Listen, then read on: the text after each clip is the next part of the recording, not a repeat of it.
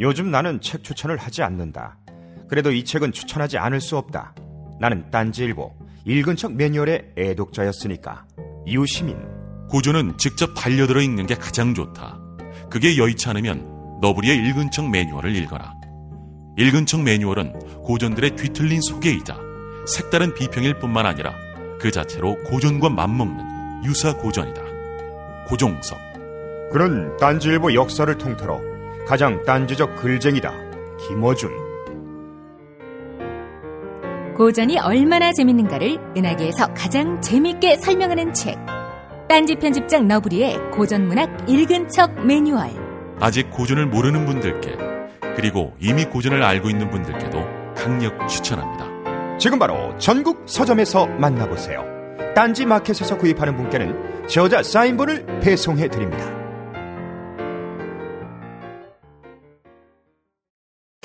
각종 사회 비리에 처절한 똥침을 날려온 딴지일보가 마켓을 열었습니다. 기자들이 검증해 믿을 수 있는 상품들을 은하계 최저가로 판매하여 명랑한 소비 문화 창달에 이바지할 딴지 마켓. 이제 신뢰를 쇼핑하세요. 주소는 마켓.딴지.com.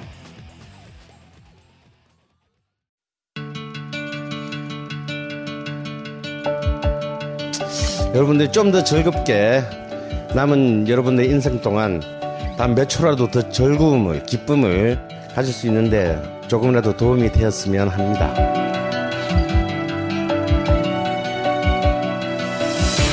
미국 역사에서부터 비엔나 궁정을 거쳐 한국 근현대사까지 강헌이 주목한 음악사의 역사적 장면들.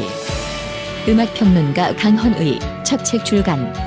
이름하여 전복과 반전의 순간 지금 바로 딴지마켓에서 구매하실 수 있습니다.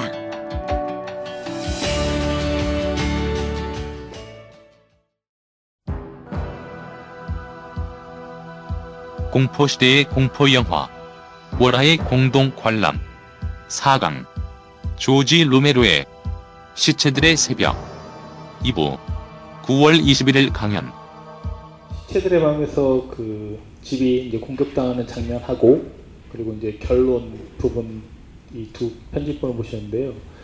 어, 두 영화 공이 시체들의 새벽과 시체들의 밤이 강조해서 보여주고 있는 것 중 하나는 일종의 지난 시간에 새해를 설명해서 말씀드렸던 것처럼 이 영화도 재난 영화로 볼 수 있거든요. 그래서 사실 좀비 영화도 재난 영화의 어떤 규범들을 따르고 있는데 지난 시간에 재난 영화를 설명하면서 그렇게 말씀드렸어요. 외부적 재난이 등장했을 때 정작 드라마적인 차원에서 문제가 되는 것은 공동체 내지는 가족이 내부적으로 벌어지는 갈등의 상황이다라고 이제 명백히 설명드렸었는데 그리고 재난이 끝남과 동시에 재난의 끝남의 어떤 지표로서 공동체가 회복되거나 질서가 회복되는 과정으로 엔딩이 귀결된다라고 말씀을 드렸었어요.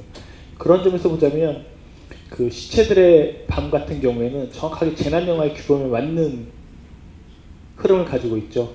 어, 좀비가 나타났고 나중에 민병대에 의해서 좀비들이 소탕되는 작전들이 펼쳐지면서 질서가 회복되는 과정이 이 영화의 엔딩이라고 할 수가 있어요.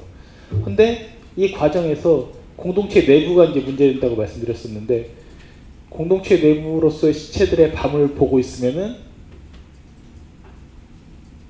가족들 간의 엄청난 갈등과 이런 것들이 피어오르는 시점인 거죠. 습격할 때 무슨 일이 일어납니까? 아까 그 백인 남자 가족 사실 그 앞에서 계속 갈등이 이제 반복해서 펼쳐졌었거든요. 아내 헬레는 남편이 도와달라고 하는데도 도와주지도 않죠. 왜? 이미 남편이 뻘짓하는 것을 계속 봐왔었거든요. 그래서 흑인인 벤이 결국 남편을 사살할 때도 가만히 이제 있는 거죠. 거기에 대해서 적극적으로 호응해주지 않고 그리고 심지어 이 백인은 총에 맞고 지하실로 내려갔는데 이번엔 딸 카렌이 아버지를 뜯어먹고 이 가부장이 완벽하게 두 여성에 의해서 공격당하고 끝장나는 장면들을 보여주는 거예요. 그게 외부적인 좀비의 습격과 같이 맞물려서 돌아가는 장치로 묘사가 되어 있는 거죠.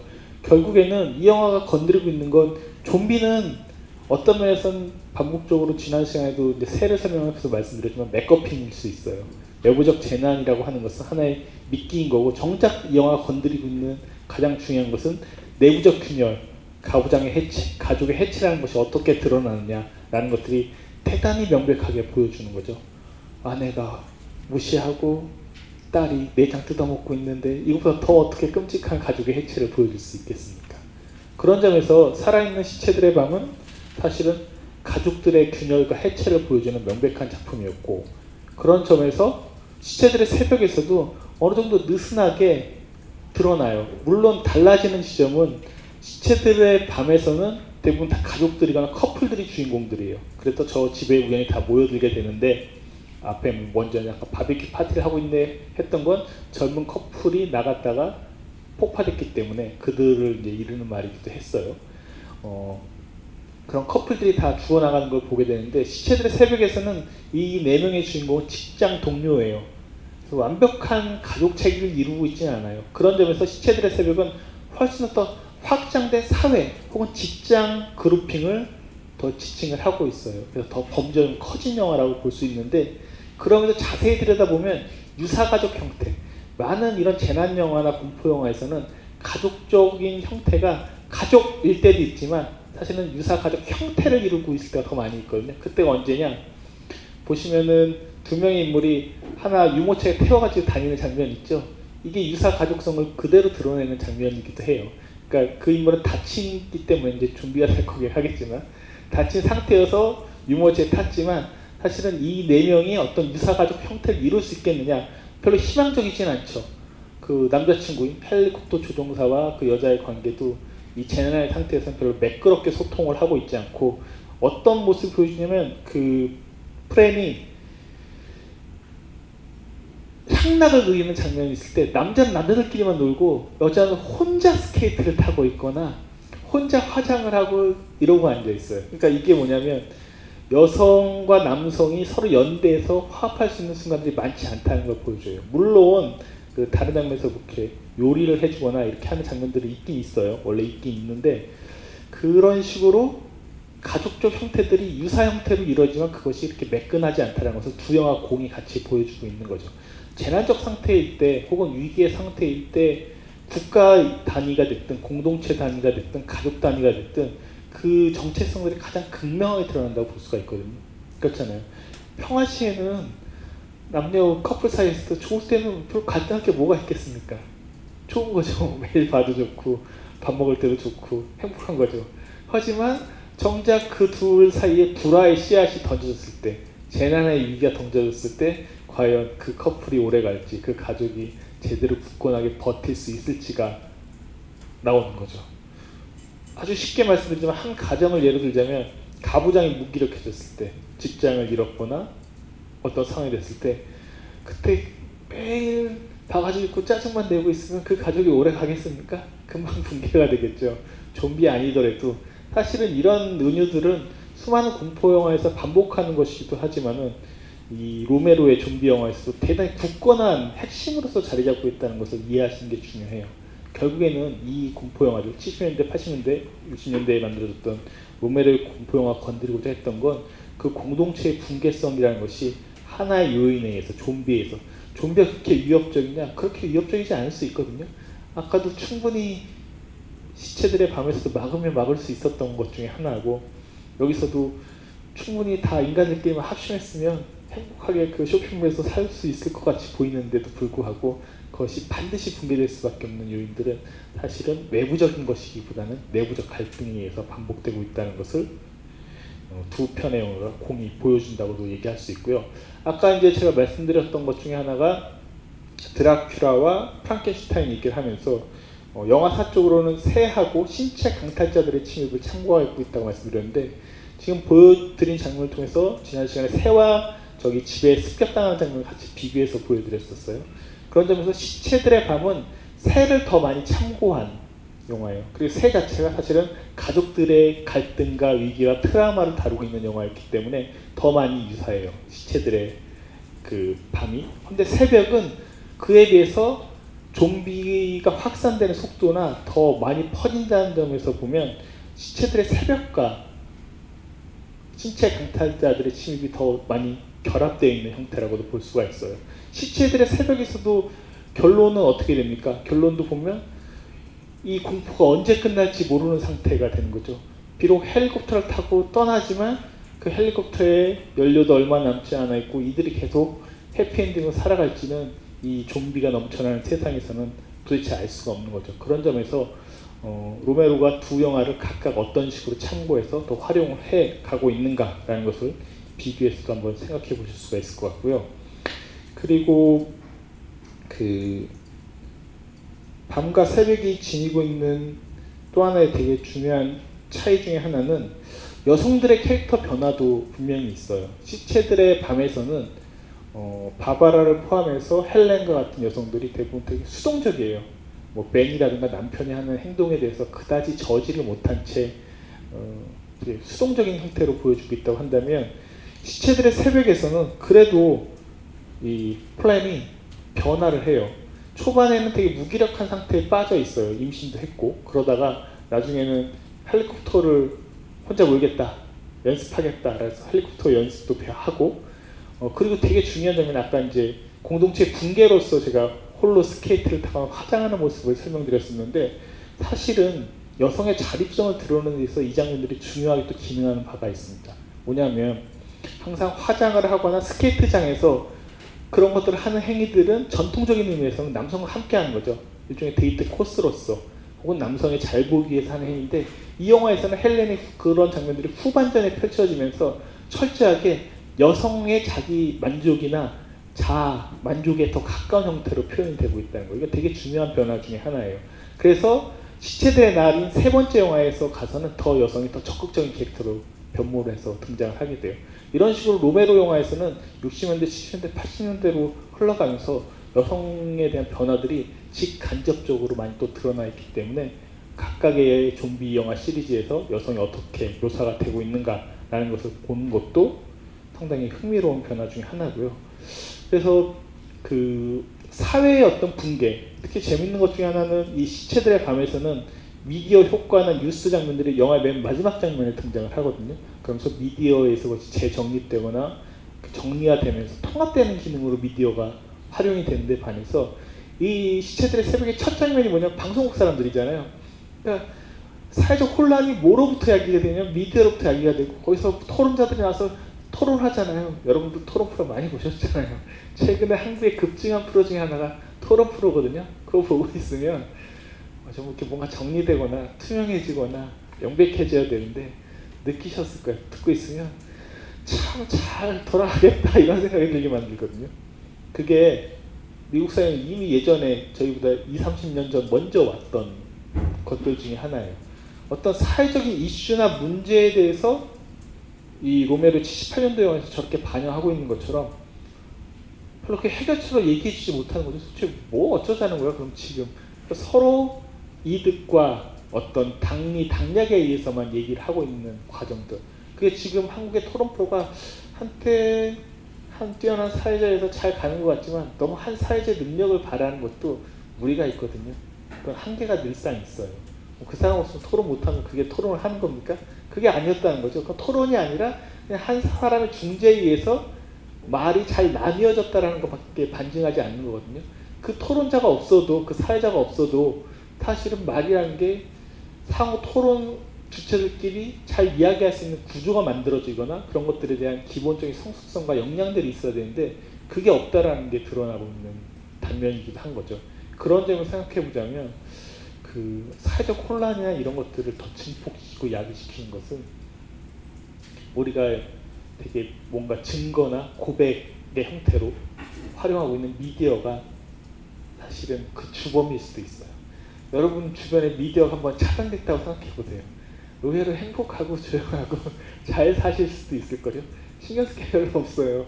그냥 내가 내 boundary 영역 안에서 예전에 그 미디어가 발달되지 않았던 시대에는 그 미디어라고 하는 게 다 사람들의 말이었잖아요. 물론 그것도 시끄러운 건 있어요. 어느 공동체나 말이 막 오가기 시작하면 왜곡과 모순과 질투와 시기와 뭐 이런 것들이 오고 가니까 문제가 분명히 됩니다만 증폭된다라는 것 그리고 그것을 끊임없이 어떤 불가지론이나 음모론으로 확산시킨다는 점에서 이 영화에서도 시체들의 새벽에서 미디어라는 효과가 어느 정도까지 증폭될 수 있는가라는 것을 초반부터 명백히 보여주고 있고요.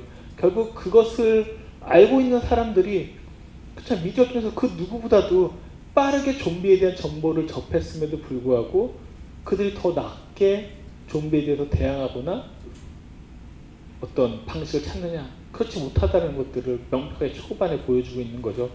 그래서 뭐 가끔 우리는 정보력에 대한 너무 놀라운 그 신뢰성들이 있거든요. 그 제 주변에서도 뭐 메르스가 나타나는 뭐 의사들로부터 이런 정보를 주고받는데 이런 얘기 저런 얘기를 저한테 막 전해주는 분들이 계세요. 카톡을 통해서 마치 카톡방을 공유해서. 근데 그걸 하루 먼저 안 들 내 인생에 도움이 될까? 라는 생각도 하게 되고요. 소위 왜 찌라시라는 영화도 있었습니다만 지금과의 찌라시 정보도 뭐 소문에 따르면 8, 90%는 진실이다 얘기하지만 전 절대 그렇게 생각하지 않거든요. 진실일 수가 없어요. 그리고 진실이 아니었던 경우들도 얼마든지 발견됐음에도 불구하고 그 소문, 풍문에 대해서 이제 통찰했었던 독일의 사회학자가 쓴 책이 있어요. 소문이라는 책 제목이었나? 그 소문의 가장 현대적으로 놀라운 점 중에 하나는 소문이 한번 확산이 되면은 그 뒤에 진실이 밝혀져도 안 없어진대요. 그런 거 많잖아요. 나중에 재판 과정에 의해서 어쨌든 사법적인 판결은 났어요. 이 사람이 무죄다. 근데 소문이 한번 스캔들에 이런 것들이 엉뚱하게 퍼지면 그거에 의해서 그 사람이 실추가 되고 그것이 회복 안 되는 과정들을 얼마든지 보여주고 있거든요. 그런 점을 생각해 보면 소문이 갖고 있는 그 판단의 진실 그런 것들이 갖고 있는 힘은 미디어에서 너무나 무서운 거예요. 그래서 대부분 연예인들이라든가 많은 사람들이 두려워하고 있는 건 내가 진짜냐 아니냐를 두려워하는 게 아니에요. 소문이 나느냐 안 나느냐를 두려워할 수밖에 없는 게 그런 이유에 있어요. 왜? 나중에 진실이 밝혀져도 심지어 상대가 무고죄로 고소를 당해서 완전히 처형을 당해도 그래도 물론 무고죄로 처형당하진 않습니다. 그렇게 돼도 애초에 얼룩졌던 그 얘기를 회복 못 시킨다는 거예요. 되게 놀라운 것 중에 하나죠. 왜? 우리한테는 뭐가 있냐면요. 인간들한테는 좋은 소식을 받아들이거나 긍정적인 결과를 받아들이기보다 인식하는 데 있어서 부정적이거나 안 좋은 스캔들이나 가십성의 어떤 것들을 받아들이는데 훨씬 더 더 예민하고 익숙한 구조로 되어 있기 때문에 그래요. 사촌이 땅을 사면 배가 아프다고 남이 안 되는 걸 좋아하는 놀부십보가 누구나 다 내장되어 있기 때문에. 그 저는 그렇게 생각합니다. 뭐 아, 그럼 어떻게 해야 되죠? 라고 저한테 물어보신다면 편하게 인정하면 되죠. 그게 무심하는 거 인정하고 자 이제 그런 걸 그냥 대강 무시하는 삶으로 살기로 해라고 하면 쉬울 텐데 마치 자기는 윤리적 정당성과 어떤 놀라운 그 건강성을 지니고 있는 것처럼 여기는 순간에 그때부터 계속 함정에 빠지게 되는 거죠. 그래서 그런 함정을 좀 피해야 될 필요가 있어요. 그러기 위해서는 인간이라고 하는 것들이 그렇잖아요. 제가 예전에 찰리 채플린의 모던 타임즈를 이제 비교하면서 그게 인간과 기계를 비교하는 영화라고도 볼 수 있는데 기계는 고장이 나지만 인간은 실수하는 게 특징이다. 그렇잖아요. 인간 실수해요. 기계가 잘못되는 건 고장이라고 얘기해요. 그건 고치거나 기계를 교체해야 돼요. 하지만 인간은 고장이 아니에요. 인간 실수예요. 그렇다고 해서 인간을 교체합니까? 인간의 뭐 그 팔을 바꿉니까? 손이 실수했다고 해서? 그렇지 않잖아요. 실수라는 것은 사실은 인간의 불완전성을 그대로 드러내는 동시에 끊임없이 바꿀 수 있는 가능성, 그 잠재성을 보여주는 것이기도 하거든요. 실수해야지 인간이에요. 실수하지 않으면 로보캅이거나 뭔가 다른 존재인 거지. 블레이드러거나 뭐 이런 건 거지. 실수하지 않는 인간만큼 사실 매력적이지 않은 인간도 없다고도 과연 할 수 있을 것 같아요. 그래서 채플린이 괜찮은 건 끊임없이 뭐 백화점에 취직을 하건 뭐 어디 다른 데 뭐 카페에 취직을 하다 계속 실수를 해서 어떤 우연한 사고에서 계속 쫓겨나는 얘기잖아요. 그게 뭘 보여주는 거냐? 인간이란 존재가 그렇다는 거예요.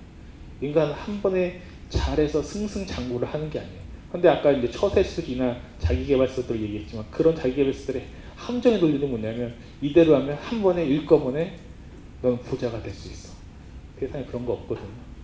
그게 어떻게 있을 수 있겠어요? 인간은 실수하면서 배우고 실수하면서 성장하고 실상에서 성숙하는 존재이기 때문에 그런 인간의 존재론을 좀 다시 세워야 될 필요가 있는 것 같은데 현대의 그 실용주의와 실용성 MBA 철학이죠. 그 실용주의의 강한 노선은 마치 실수하면 안 되는 것처럼 얘기인데 매번 실수해도 괜찮아요. 어떻게 하면 괜찮냐? 고치면 괜찮아요. 조금이라도 바꿀 수 있으면 괜찮은 거라고 저는 생각을 하거든요. 그 가능성의 허용 가능성을 열어, 열어놔야지 이게 관용도 생기고 상대에 대한 개방성도 생기고 호의적인 마음도 생길 텐데 점점 좀 사회가 마치 인간을 서로 서로가 기계처럼 대하고 있어요. 서비스한테 야 이게 왜 안 되냐고 막 짜증을 내고 있어요. 인간이 하는 일인데 당연히 안 될 때가 있죠. 그걸 열어줘야 될 텐데 그런 것들에 대한 허용성이 어, 없어지고 있는 게 사실 분노나 여러 가지 다른 반응들을 일으키는 것은 아닌가 싶은 생각이 들기도 합니다. 이따 28일로 설명하면서 얘기하겠지만 그건 28일로 얘기할 때 말씀드릴게요. 너무 계속 얘기하다 보면 길어질 것 같아가지고 네. 그런 점에서 이제 밤과 새벽은 서로 공통되는 부분들도 있고 좀비라고 하는 어떤 외부적 재난을 통해서 각각의 공동체들이 어떤 모습으로 나아가고 있는지를 보여주는 여러 가지 장면들을 연출해서 보여주고 있습니다. 그 되게 재밌는 건 시체들의 밤에서는 맨 마지막에 이제 민병대가 등장을 해서 질서를 회복시키는 쪽으로 이끌어가죠. 근데 그때 가장 무서운 건 좀비들 속에 있으면 내가 인간이어도 맨처럼 좀비가 된다는 거예요. 되게 중요한 것 중에 하나가 내가 어느 위치에 있느냐가 결국 나를 인식시킨다는 거예요. 전혀 다른 외부들한테. 좀비한테는 나 먹잇감이겠지만 벤이 먹잇감이고 내가 먹잇감이겠지만 민병대한테는 좀비들이나 그 집에 있는 벤이나 구별되지 않는 거예요. 식별 구별 가능해요. 그러니까 여러분들 가끔 헷갈리는 게 뭐냐면 왜 사람들이 나를 이렇게 알고 있지? 근데 여러분들이 속한 공동체가 문제가 있을 수 있어요. 그 위치가 문제가 있을 수 있을 때가 꽤 많이 있어요. 그 바깥에서 보면 이상한데 들어가 놓고서 예를 들어 다단계 거기 들어가 있어 나는 그런 사람 아니에요 라고 얘기한들 소용없다는 거예요. 어떻게 해야 되겠습니까? 빨리 나와야 돼. 그 집에서부터 멀리 멀리 out of 돼서 떨어져서 나가야지 그때 전 인간입니다 라고 해야지 식별 가능해지는 거지 그 안에 있으면서 이상한 데 있으면서 예를 들어서 사이비 종교 안에 있으면서 나는 여기 이상한 데라고 저도 알고 있어요 근데 저는 참 그런 사람 아니에요 라고 말한들 소용없다는 거예요 증명이 안 돼요 그걸 되게 명백히 보여줘요 마찬가지로 땡들한테는 좀비하고 저 인간들이 구별되지 않죠 깽단트 역시 저들은 또 똑같이 좀비나 저 안에 있는 네 명의 인간, 세 명의 인간들이나 똑같이 소탕해야 될 대상일 뿐이었던 거예요. 그 공간을 점유하기 위해서. 깽들한테도 그렇고 민병대들한테도 그렇고 어떤 한 공동체 그 무리 안에 섞여 있으면 인간이라는 것이 인간 그 자체의 고유성을 발휘할 수 없다는 것들을 이 영화의 결론이 보여주고 있어요. 물론 하나의 영화는 민병대이기 때문에 질서가 회복되는 방식으로서 인간을 소통하고 하나의 방식은 그 질서의 회복이 아니라 깽들을 출몰시킴으로써 이 혼돈이라고 하는 것이 더 확장될 수 있다. 그래서 시철들의 새벽이 더 큰 영화예요. 제작비도 10배 이상 더 들었지만 단순히 제작비와 규모뿐만이 아니라 사회적인 어떤 범주라든가 공동체를 다루는 데 있어서도 시체들의 새벽이 훨씬 더 큰 범주에서 이 혼돈이라고 하는 것이 어떤 식으로 확장될 것인가. 나중에 그 이제 로메로의 다른 영화들 보면 뭐 민병대든 깽이든 서로 또 이 존재도 식별 불가능해져요. 군인이나 좀비나 깽이나 인간이나 다 거기서 거기일 수밖에 없는 거예요. 왜? 혼돈이라고 하는 게 그런 거예요. 우리가 평화 시에는 너와 나를 구별하는 게 상당히 편하죠. 당신은 남자고 나는 여자고 뭐 이런 식으로 구별하는 게 되게 편할 거예요. 하지만 혼돈이 일어나게 되면은 가장 먼저 무너지고 있는 게 우리가 알고 있는 인식적 범주들이 다 무너지면서 아이는 보호받아야 될 대상, 여성은 보호해줘야 될 대상 이런 것들이 사라지게 되는 거죠. 예를 들면 좀비 영화들에서 등장하는 것처럼 좀비가 저기서 울고 있는데 아이부터 자꾸 뛴다고요? 독일군이 밀려오고 있는데 유태인들이 도망치면서 아이부터 안고 뛰어갔다고요? 아니에요. 홈즈엑스는 혼자 거예요. 그때는 그 질서 속에서는 사회적 통념으로서의 질서라는 것은 존재하지 않아요. 그냥 생존으로서의 본능만 작용하기 때문에 달려오는 좀비들이 좀비나 도망쳐야 되는 인간이나 본능에 따라서 움직이는 것은 동일하다는 거죠. 그게 끔찍한 공포예요. 왜? 우리가 믿고 인식하고 늘상 그렇게 살아갈 수 있다라고 믿었던 기반들과 인식 체계들이 한꺼번에 무너지는 것을 경험하기 때문에 그게 진정한 의미에서 재난이에요. 재난은 지진, 해일, 폭풍 이런 게 재난이 아니라 그것으로 인해서 우리가 알고 있었던 모든 인식 기반과 사회적 질서에 대한 통념들이 무너지는 게 재난이에요. 그건 메르스 때도 우리가 부분적으로 경험했던 것처럼 언제 어디서든 어떤 형태로든 올 수 있는 것이고 좀비 영화가 저 멀리 있는 것이 아니라 좀비의 이름은 메르스라는 이름으로 또 다른 이름으로 얼마든지 앞으로 밀려올 거예요. 앞으로 밀려올 밖에 남아있지 않습니다. 좀비들에게 아무리 수많은 방책을 세운들 제가 보여드리지 않겠지만 월드워 Z에서는 성벽을 넘어서까지도 날라오잖아요. 어떤 신종 좀비가 만들어질지 모를 텐데요. 그게 안전하다고요? 거대한 바리케이트든 뭐든 그걸 완벽하게 막을 수 있는 것은 없어요. 왜? 세상에 완벽한 뭐 윈도우가 됐든 아이폰을 쓰는 OS가 됐든 혹은 리눅스가 됐든 이런 프로그램 체계들도 항상 바이러스에 의해서 붕괴될 위험이 있거든요. 그건 언제든지 오는 거예요. 왜? 질서가 있으면 그 질서를 공격하고 해체하려는 수많은 욕망들은 그 질서 주변에 좀비들처럼 달라붙어 있는 것들이기 때문에 항상 그건 서로 창과 방패처럼 왔다 갔다 하는 거예요. 그래서 서로 잘난 체 하는 거죠. 자, 이 창은 뭐든지 뚫을 수 있습니다. 어떤 시스템 다 뚫을 수 있습니다. 자, 이 백신 프로그램 뭐든지 다 막을 수 있습니다. 백신 프로그램 완벽한 게 있었으면 벌써 거기 부자 됐고 완전히 세계 대재벌 됐게요. 그럼 백신은 없다라는 게 이미 지난 몇십 년 동안 증명된 것 중에 하나잖아요. 동시에 바이러스라고 하는 것도 완벽한 건 없는 거죠. 어느 순간 잡히긴 잡힌단 말이에요. 계속 그것이 반복되면서 가는 게 현재 사회 진화 시스템 중에 하나예요. 발전 시스템이라고 말할 수는 없겠습니다만 계속 나아가는 시스템은 창과 방패 속에서 어느 게 더 잘났다. 그럼 인간 우리는 어떻게 해야 되냐? 우리는 사야 되는 사람이잖아요. 구해야 되잖아요. 저희 주머니만 날아가는 거예요. 야, 빨리 백신 업그레이드 해야 돼. 돈 좀 줘. 비극인 거죠. 이 소비 시스템 속에서 이런 창과 방패 시스템 속에서는 영원한 것이 없기 때문에 끊임없이 재품해와 재품해. 최근에 이제 윈도우즈 10도 만들어졌는데요. 그러려면 컴퓨터 사양이 좋아야 되거든요. 또 컴퓨터 또 좋은 걸 사야 돼요. 뭐 아이폰도 이번에 OS 9 발표했지만 그러려면 작동할 수 있는 옛날에 4 이하는 이제 작동이 안 돼요. 또 업그레이드 해서 새로 사야 돼요. 매번 그 시대에 속해 있는 거예요. 좀비적 시스템은 뭐냐? 궁극적으로는 우리가 끊임없이 소비의 메커니즘 속에 가둬놓으면서 매번 뭔가 새로 사게 만들어야 돼. 그럼 뭐가 있어야 됩니까? 돈. 끔찍한 거죠. 그래서 돈이 좀비를 만드는 좀비 양성의 가장 큰 자양분일 수도 있어요.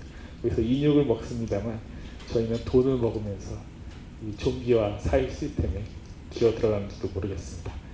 어, 최근작인 랜드 오브 데드를 보실 텐데요. 랜드 오브 데드는 이전에 3부작과, 제가 일부러 시체들의 날을 보여드리진 않는데 거기는 좀 약간 몇 가지 이유가 있어요. 시체들의 날이 조금 아쉬운 부분들도 있고 실패작이기도 한 부분도 있고 동시에 어, 이후에 랜드 오브 데드에서 더 많이 나아가기 때문에 아까 얘기했던 가족에서 공동체로 그 공동체가 더 어떻게 확장되는지가 랜드 오브 데드를 보시면 나올 것 같고요. 특히 이 영화에서 이제 주목해서 제 편집해 놓은 장면도 보실 것은 좀비들의 형태가 달라지기 시작을 해요. 근데 이거는 이 영화 자체의 영향이보다는 2002년도에 만든 대니 보일의 28일 후에 대해서 어느 정도 조지 로메로도 영향을 받았다라고 볼 수 있어요. 이제 좀비들이 사회화되고 행동하고 약간은 이성을 조금이나마 갖기 시작을 해요. 괴로운 거죠. 좀비들도 앞으로 괴로울 거예요. 어떤 식으로 발전해 나가야 될지 아마 작가들 입장에서는 많은 고충이 따르지 않을까 예상을 합니다. 랜드 오브 데드 보시겠습니다. 그 조지 로메로가 2005년에 만든 랜드 오브 데드를 보고 있으면 좀비들이 있는 상황이 장기화됐을 때 내부적 질서가 생긴다는 걸 보여주죠. 사실 외부에 어떤 재난이 있다고 해서 그것이 장기화된다고 해서 질서가 완전히 파괴되는 경우는 없어요. 인간 사회는 빠르게 질서를 회복하는데 이 랜드 오브 데드에서 그리고 있는 질서는 계급화된 질서인 거죠. 그게 더 흔히 많이 등장하는 양식이라고요. 전쟁이 벌어지던 어떤 형태가 됐든 여기서 보면 피들러라고 하는 일종의 뭐 주상 복합 건물이라고 볼 수 있겠죠. 그렇죠? 모든 게 다 있는. 생각해 보세요.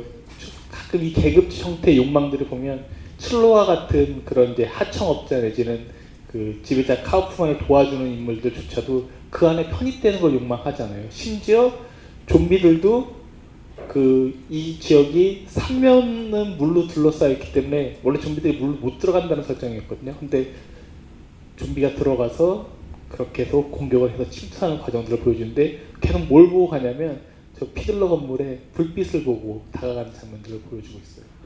뭐냐면 예전에 80년대나 70년대 이제 전투가 시작된 그 막시즘이 되게 저- 단순 무식하게 적용됐을 때는 그때는 자본가 계급과 프롤레타리아 계급이 되게 이분법적으로 한국 사회에 적용을 해서 저도 막 대학교 선배들하고 공부할 때 보면 뭐 아주 개론적인 막스 경제학 책을 보고 있으면 이 5단계 역사설이 말도 안 되는데 이게 정말 막스가 얘기했던 거야? 막 의심하면서 봤던 기억들이 있거든요. 그런 식으로 되게 단순한 이분법으로 뭔가 해결될 거다. 프롤레타리아가 결집을 하면, 뭐 노동자가 결집하면 뭐 해결될 거다. 뭐 이런 식으로 얘기했는데 그렇지 않다라는 걸 사실은 90년대 넘어가면서 바뀐 한국 사회가 보여주거든요. 왜? 강남의 가장 유명한 아파트가 뭡니까? 주상복합. 네, 타워 팰리스. 타워 팰리스는 저 밑에 계층에서부터 저 위에 계층까지 다 들어가고 싶어 하는 데거든요.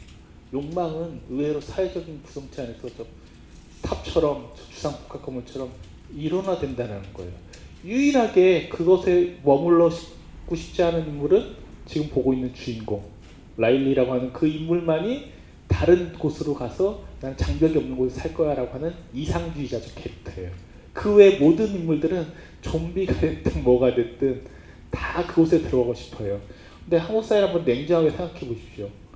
저희도 다 타워 팰리스 들어가고 싶어 하면서도 타워 팰리스 욕하는 동일한 어떤 가, 곳을 계속 가리키고 있는 그쪽을 향해서 시선을 두고 있는 그런 사회라고도 얘기할 수 있잖아요. 다르다고 얘기할 것 같지만 사실 그렇지 않거든요.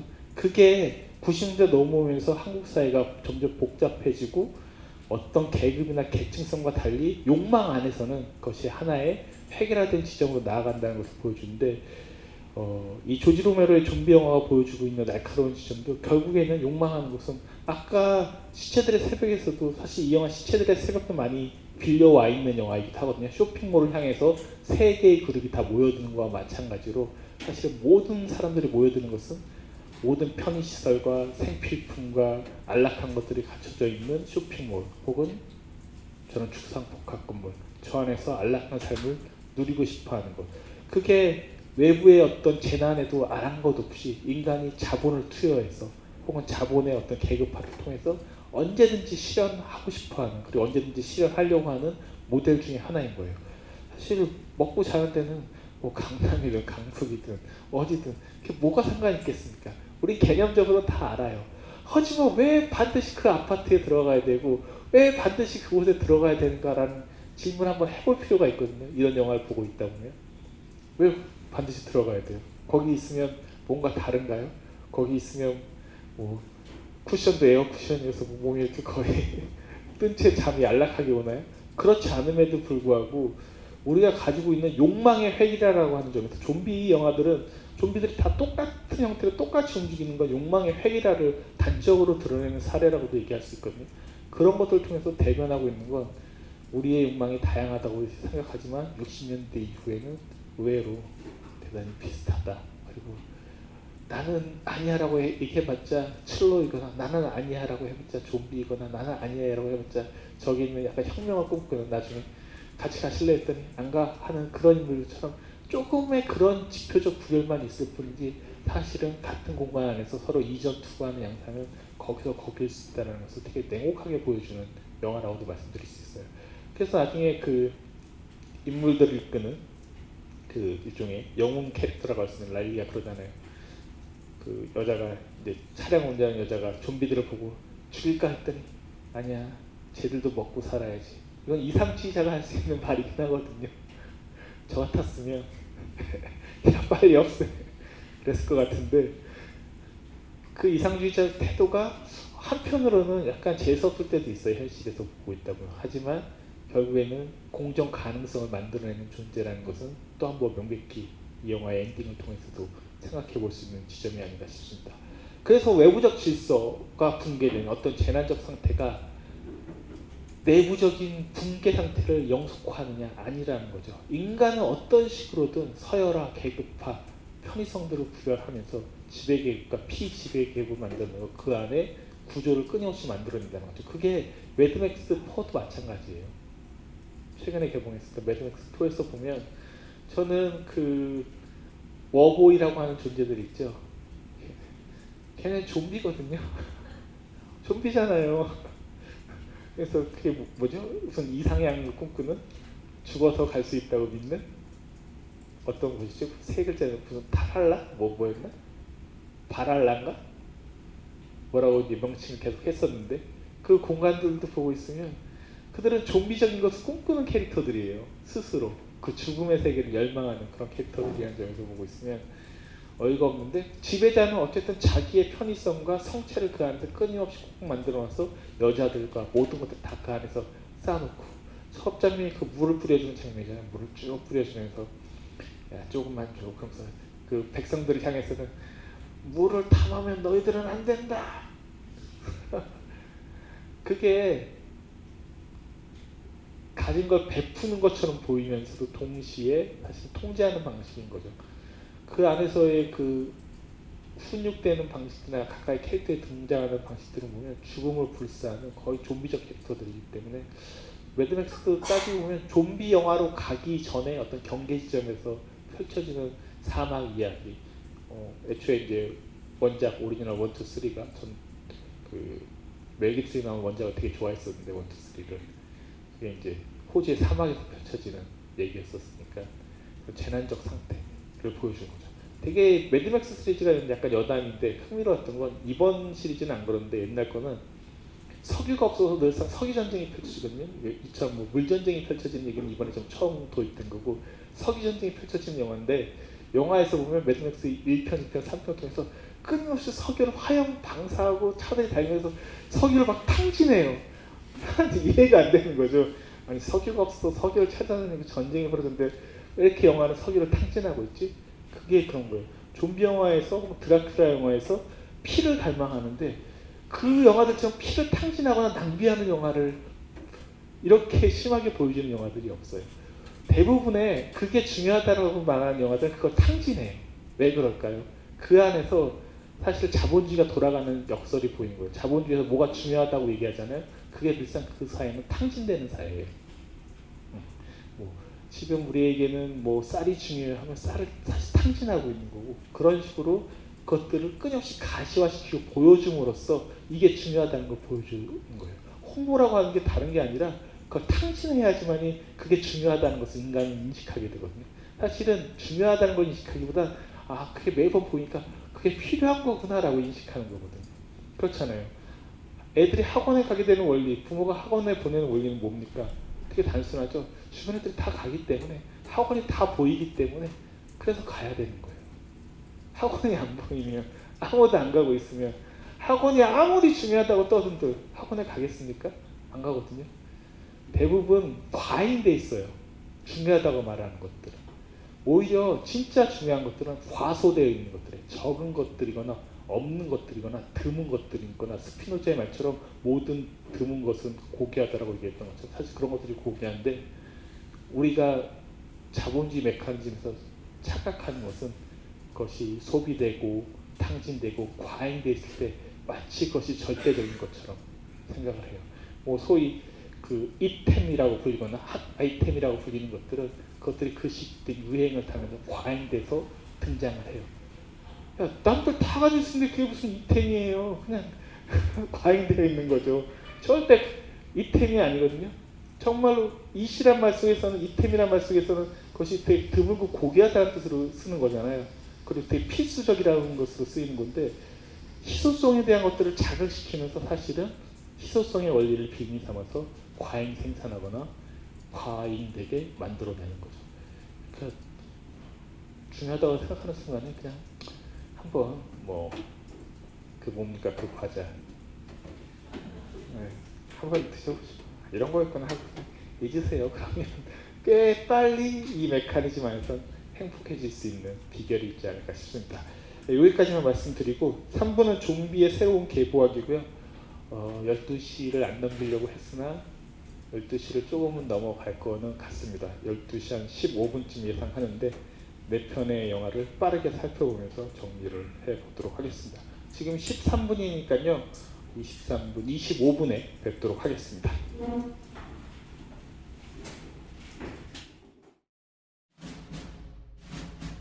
스마트폰의 바이블 벙커원 어플이 대폭 업그레이드 되었습니다. 강좌 및 강의별 결제 기능 탑재. 멤버십 회원이 아니라도 벙커원 동영상들을 골라볼 수 있는 혁신. 바로 확인해 보세요. 우리는 생각했습니다. 실외는 가까운 곳에 있다고. 우리가 파는 것은 음료 몇 잔일지 모르지만 거기에 담겨 있는 것이 정직함이라면 세상은 보다 건강해질 것입니다. 그래서 아낌없이 담았습니다. 평산네이처, 아로니아 친친친 지금 딴지마켓에서 구입하십시오.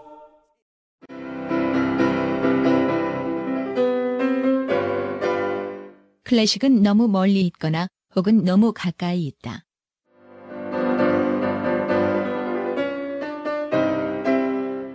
재수 없는 천재주의 예술사관이 아닌 시대 속 존재로서의 클래식 음악사. 지휘자 겸 피아노 박사의 실연과 함께하는 퍼포먼스형 강좌. 시대 정신과 음악 양식 모두를 아우르는 입체적 이해.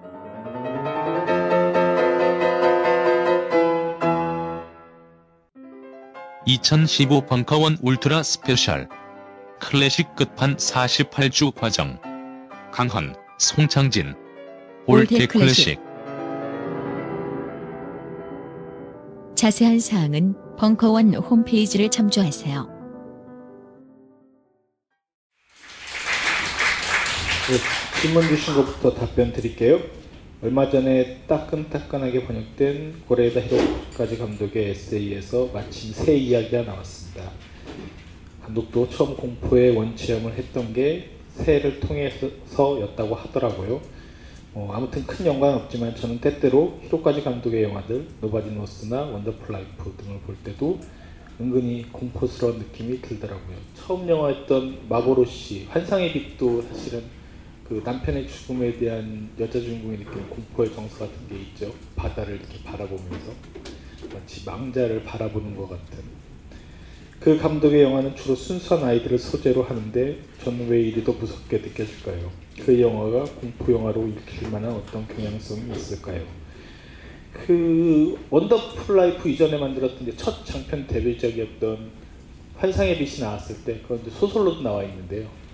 어, 그때 나왔던 또 하나의 유명한 작품이 이와이 신지의 러브레터였었어요. 그래서 미국 아 일본에서는 약간 신서정주의, 신자유 그 자연주의 뭐 이런 모티브들로 자연물의 여주인공들이 자기의 감정을 투사하는 과정들에 대한 그런 비평문들이 많이 제출됐었는데 공포일 수도 있고요. 어떤 죽음 혹은 부재에 대해서 아이들이나 여성들이 느끼는 게 고레다즈 고레다 히로까지 영화의 초기작들에도 많이 들어가 있어요. 그러다 보니까 그 어떤 내가 사랑했던 러브레터에 나오는 오겐키 데스카의 대사에 나오는 것처럼 그 부재를 향해서 느끼는 그 막막함, 그걸 해결 못하는 그 갈등들은 사실은 공포의 감정과 맞물려 있는 것이기도 하죠. 어, 그 여자 미친 여자잖아요, 러브레터의 주인공. 죽은 남자한테 편지 쓰는 게 정상이에요? 그리고 어떤 면에서 지독한 스토커거든요. 사실 이와이 순지 영화에 대해서 되게 재밌게 얘기할 수 있는 부분이 있는데 4월 이야기는 완전 스토커 얘기거든요. 선배 쫓아서 그 도쿄 대학교 가는 얘기잖아요. 무사시노. 무사시노가 사실 또 유명한 그 구니키다 돗포라고 하는 그 메이지 시대 때 유명한 나쓰메 소세키와 더불어서 썼던 작가의 소설 그래서 그런 책을 막 읽고 있다든가 하는 식으로 온갖 모티브가 그 선배와 관련된 뭐 무사시노 무사시노 대학에 들어가고 무사시노 책을 읽고 막 이러고 있으면 내가 보기엔 스토커인 거죠. 그래서 그 영화 더 진행됐으면 딱 한 시간에 끝나잖아요 4월 이야기가 더 진행됐으면 무서운 얘기밖에 안 나와야죠. 나랑 안 사겨 막 이러면서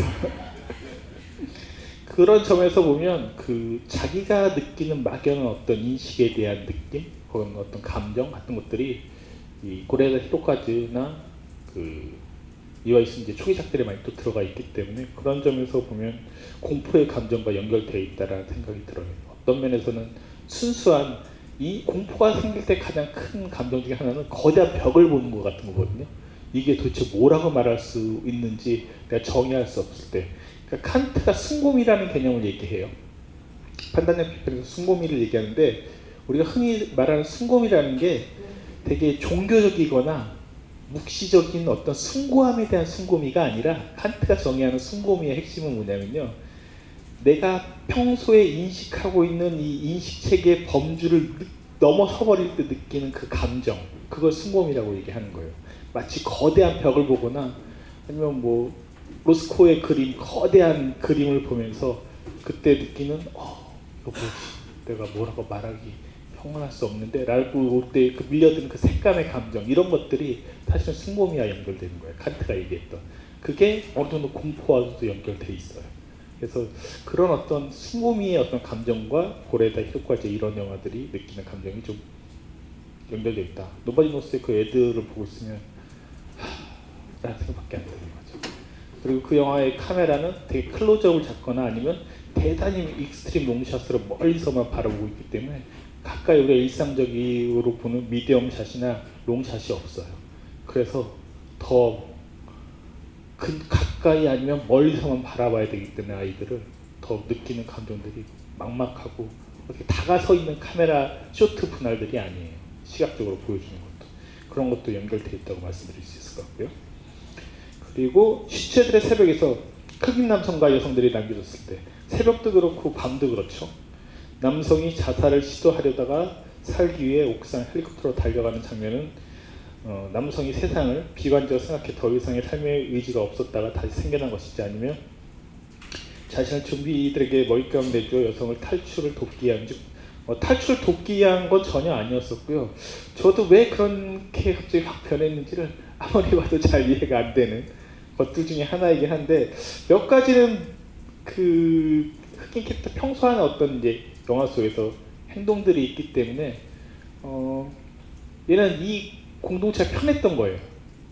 여기서 또 다나 다른 데 가서 산들 뭐가 그렇게 나을까라는 것에 대한 회의 그리고 무엇보다도 그 유모차에 탔던 그 자기 친구가 좀비로 변해서 자기가 쏘아 죽이잖아요. 어떻게 보면 일종의 이게 약간 그 개의적 관계가 있는 건 느낌도 있는 정서거든요. 그 두 인물 관계는 그렇게 죽여버렸을 때 느끼는 좌절감 같은 것도 그 영화 안에서 표현되어 있다고 볼 수 있을 것 같아요. 살인 시체를 발서 유명대에 죽인당한 생존자 생존자 시체들의 새벽에서 일관없지 헬리콥터 모두 암울한 결말을 암시하는데 Land of Dead에서 북쪽으로 가는 이승 주제 등장은 그쵸 좀 다른 결말이긴 하죠. 아마 간들 뭐가 크게 달라질까 싶긴 하지만 그 로메로가 이제 나이가 좀 든 거기도 하고요. 그렇죠? 이제 나이가 좀 많이 드신 거죠. 더 이상 뭐 맨날 창자 뽑고 하는 걸로만 영화를 전개할 수 없기 때문에 생각이 좀 바뀌신. 그 인간이 부정과 어떤 저항적 태도로만 평생을 살 수는 없어요. 그게 뭐 흔히 나이 든다라고 하기도 합니다만 저는 좀 제가 시간이 흘러가서 그런지 몰라도 좀 이해가 돼요. 저도 예전에는 그러면 아, 너무 쉽게 타협하는 거 아니야? 뭐 이런 생각 좀 했었는데 요즘은 솔직히는 음, 그치 꼭 부정적으로만 봐야 돼. 좀왜 그룹핑 되어 있을 때도요. 부정적으로 있는 사람이 한둘 껴 있으면 그게 되게 빨리 전염되는 걸 느낄 수 있어요. 음, 되게 어떤 뭐전 영화장 이런 조직들을 하다 보니까 느끼는 거긴 한데 뭘 해보자라고 하면 무조건 비판만 하는 사람들이 있어요. 제가 맨날 그런 사람들 붙여놓고 얘기해요. 내가 평론가야. 내가 평생 비판만 했어. 네가 나보다 더 비판을 잘해? 비판하지 말고 뭔가 조직이나 움직일 때는 뭐 벙커도 마찬가지겠지만 좀 되는 방향들을 먼저 고민을 해봐야 되는 거죠. 그걸 해봐야지 그 다음이 생길 수 있는 건데 무조건 비판만 이게 머리가 자기는 똑똑하다고 생각하지만 되게 착하게 빠지는 경우들도 있어요. 냉정하게 들여다보고 그게 더 중요하기보단 되게 하는 쪽에 머리를 기울이는 게 중요해요. 그게 정말로 윤리적으로 부당하거나 문제가 심각한 것이 아니라고 한다면 할 수 있고 되게 만드는 게 뭔지를 머리를 써도 참 그 머리를 다 쓰지도 못하고 죽을 텐데 끊임없이 부정하기 위해서 디스하는 언어로 이루어져서 계속 반대 의견만 내고 있으면 그건 되게 쉽다고 생각이 들어요 저는. 지금 한국에 있는 전반적인 언어적 문화들은 댓글이나 이런 것을 통해서는 부정성의 문화예요. 뭔가 이게 뭐라고 얘기하는 거지라는 걸 좀 긍정적으로 들여다보다 무조건 이러니까 문제지 이러니까 안 되지. 그거는 수천 년부터 인간이 계속 해왔던 얘기 중에 하나고요. 그렇게 해서 세상이 바뀐 적은 단 한 번도 없다 왜? 안 된다고 하는데 어떻게 바뀌겠어요 비판은 적절하게 유효적절하게 할 때도 있겠죠 그 날카롭게 찌를 때도 있겠습니다만 대부분 바꾸는 건 그 안에서 어떤 긍정적인 에너지를 뿜어내는 결합체들이 나올 때 사실 그게 바꾸거든요. 그 뭐 저도 좋아하는 인물은 아니에요. 잘 비유로 들이대진 않는데 스티븐 잡스가 그 아이폰 만들 때 그 내부적으로 다 안 된다 그랬어요. 된다고 하지 않는단 말이에요. 원래 안 된다고 해요. 뭐가 나올 때는. 하지만 그 안에서 그래도 그 결합할 수 있는 사람들이 있었기 때문에 뭔가 다른 게 나온 거죠. 물론 아이폰이 좋은 거냐 여기 여러 가지 논의의 여지가 있어요. 그게 일으킨 문제도 분명히 있다고 생각을 해요. 하는데 어쨌든 패러다임을 바꾸기 위해서는 양의 기운이 필요하고 그런 긍정성을 갖는 게 되게 중요한 것 같아요. 뭐 벙커의 분위기가 어떤지 저는 올해 처음 와서 이제 보는 거긴 한데 그 양의 기운이 점점 좀 늘어났으면 좋겠어요. 뭐 춤도 추시고 뭐 여러 가지 요리도 하시고 하시면서 긍정적인 기운들이 좀 더 더 많아져야 되거든요. 그게 적정한 부정성과 만날 때 사실은 더 좋은 시너지 효과를 나게 되는데 부정성의 힘만 잔뜩 있으면 피곤해요. 한 3시간만 있어도 금방 지치게 만들고 그래서 뭐 오늘도 그냥 이렇게 떠들다 가자는 거야? 저는 회의를 할 때 3시간 동안 회의만 하는 회의를 너무 싫- 싫어하거든요. 뭘 하자는 건지 결정을 안 낸 채 회의만 하는 회의 조직이 한국에 진짜 많아요. 그래서 아무것도 못 바꿉니다. 결국에는 회의하다 결론이 안 나게 되고 부정성만 뿜다가 결국 어떻게 되냐 형 오너 마음대로 하게 되는 거죠. 왜? 그러려면 차라리 밑에서 차 선책이라도 그것이 차 악이랄지라도 어떤 걸 선택해서 뿜어서 던져주는 게 훨씬 더 중요해요. 그래야지 따라갈 수 있는 명분을 만들어주고 이끌어낼 수 있는 명분을 그 집단 내에서 만들어낼 수 있죠. 그냥 어, 그건 잘 안 된다는데요. 아, 안 된다는데요. 이거는 어렸을 때부터 그렇잖아요. 애들 뭐 대표 짜봐 이렇게 하면 안 될 것 같은데요. 매번 저희 많이 길들여졌다는 게 좀 슬픈 현실한 것 같고 좀 그 한국에도 요즘 뭐 연예인들이나 이런 사람들이 미국에서 혹은 유럽에서 이렇게 온 사람들도 많잖아요. 그들이 갖고 있는 유일하게 다른 지점은 제가 보기에는 제 관점이에요. 보기에는 아까 어 그런 것도 할 수 있어요. 뭐 이런 식으로 얘기하는 긍정성이 있어요. 희한한. 그러니까 그게 뭐 딱히 안 될 때도 있는데도 불구하고 한번 해볼게요. 뭐 이런 식의 어떤 태도가 있어. 근데 저희는 그걸 더 몸을 사리거나 왜 내가 할 수 있다, 뭔가 책임을 진다라고 말하는 순간 온갖 비방이 올까봐 되게 두려워해요. 그게 저희의 가장 큰 슬픈 현실 중에 하나인 것 같아요. 원래 아무리 잘해도 비방받게 돼 있거든요. 전면에 나서는 순간. 그러니까 사실 비방을 두려워하지 않아야 되는데 그리고 사실 쉽게 비난하지 말아야 되는데 그게 너무 부정성이 큰 사회이기 때문에 그런 게 지금도 각각의 각계 현실에서 안 좋은 쪽으로 작동하는 것은 아닌가 싶은 제 개인적인 진단이 있습니다. 요즘 경리단길 같은 데서 일명 내장 파괴 버거가 유행입니다. 그렇구나. 과식 폭식, 고혈당 흡수 등에 대한 폭발적 욕구가 생겼어요. 어, 고음을 본 듯한 불쾌한 감정이 들 때도 있는데요. 음식 자체를 주제로 한 좀비물이나 식당 배경, 욕구를 절제하지 못한 인간을 좀비로 묘사한 타이틀도 있나요? 욕구. 그쵸, 좀비는 욕구가 절제가 안 되는 존재인 거죠. 그러니까 좀비가 인간의 내장부터 아 오늘은 이만큼 먹었으니까 그만 하는 경우는 없는 것 같아요. 거의 무차별적으로 먹는 거기 때문에 사실 주- 그 좀비가 좀비의 음식은 이시라고 써 있는 그 영화들 뭐 잭 스나이더가 만들었던 시체들의 새벽에서도 이시라는 장면이 크게 걸려서 등장하는 것도 볼 수 있는데 인간이 먹이기 때문에 특별히 좀비가 뭐 다른 걸 먹지는 않습니다. 먹기 때문에 그 모든 영화가 좀비들이 먹는 영화다. 좀비에게는 쇼핑몰이 만찬 장소다라고 생각하시면 될 것 같고요. 특별히 그런 욕구를 절제하지 못한 인간을 다룬 건 없지만 더 일상적인 감정에서 다룬 건 이따가 이제 그 창조 영화 중에 하나 보일 텐데 황당한 새벽의 저주라고 에드거 라이거 감독의 영화를 보고 있으면 그 일상적인 차원에서 좀비라는 것과 우리 동시대 약간 루저들을 어떻게 비교해서 볼 수 있을 것인가라는데 몇 가지 시사점을 주고 있습니다. 좀비는 인간의 모습을 하고 있기 때문에 어 이거 말씀드렸으나 아니구나. 좀비에 대해 잔인하게 폭력을 행사할 때 이는 인간끼리의 폭력과 비주얼적으로는 차이가 없게 되는데요. 좀비 영화가 만들어지고 즐기게 된 이유 중 하나가 혹시 등급이 제한되는 것 피해 마음껏 폭력 장면을 보여주기 위한 의도도 있을까요? 있죠. 근데 그 아까 시체들의 새벽 같은 경우에는 unrated 등급이었었거든요. 개봉 당시에. 그러니까 등급 외나 등급 불가나 이런 영화들도 얼마든지 좀비 영화들 중에선 있었기 때문에 꼭 정당성을 만들어내기 위해서 좀비 캐릭터를 만들어낸다고는 단순하게는 말할 수는 없을 것 같은데 그런 경우들도 종종 있죠. 인간이 인간을 죽이는 것. 근데 이제 영화의 내러티브의 논리하고도 관련해서 생각해 보시면 뭐 갱스터 영화라든가 혹은 전쟁 영화라든가 이런 영화들이 고어적인 영화들이에요. 고전적인 의미에서. 그렇잖아요. 총 뭐 gore 영화의 그 관련된 책자를 보고 있으면 60년대 만들었던 Bonnie and Clyde 우리에게 내일은 없다. 총구를 거의 뭐 30몇 방씩 갈겨대는 엔딩 장면이 있는 영화 이런 것들이 gore 영화라고도 얘기하거든요. 그 얘기들은 갱 영화인데 갱 영화들이 자연스럽게 그런 폭력성들을 자극해서 만들어주죠. 근데 한편으로는 그런 영화들이 아까도 말씀드린 것처럼 gore 장르의 특성이 어떤 사회적 질서나 인간 존재에 대한 어떤 회의적 시선 같은 것들이 깔려 있는 장르이기도 해요.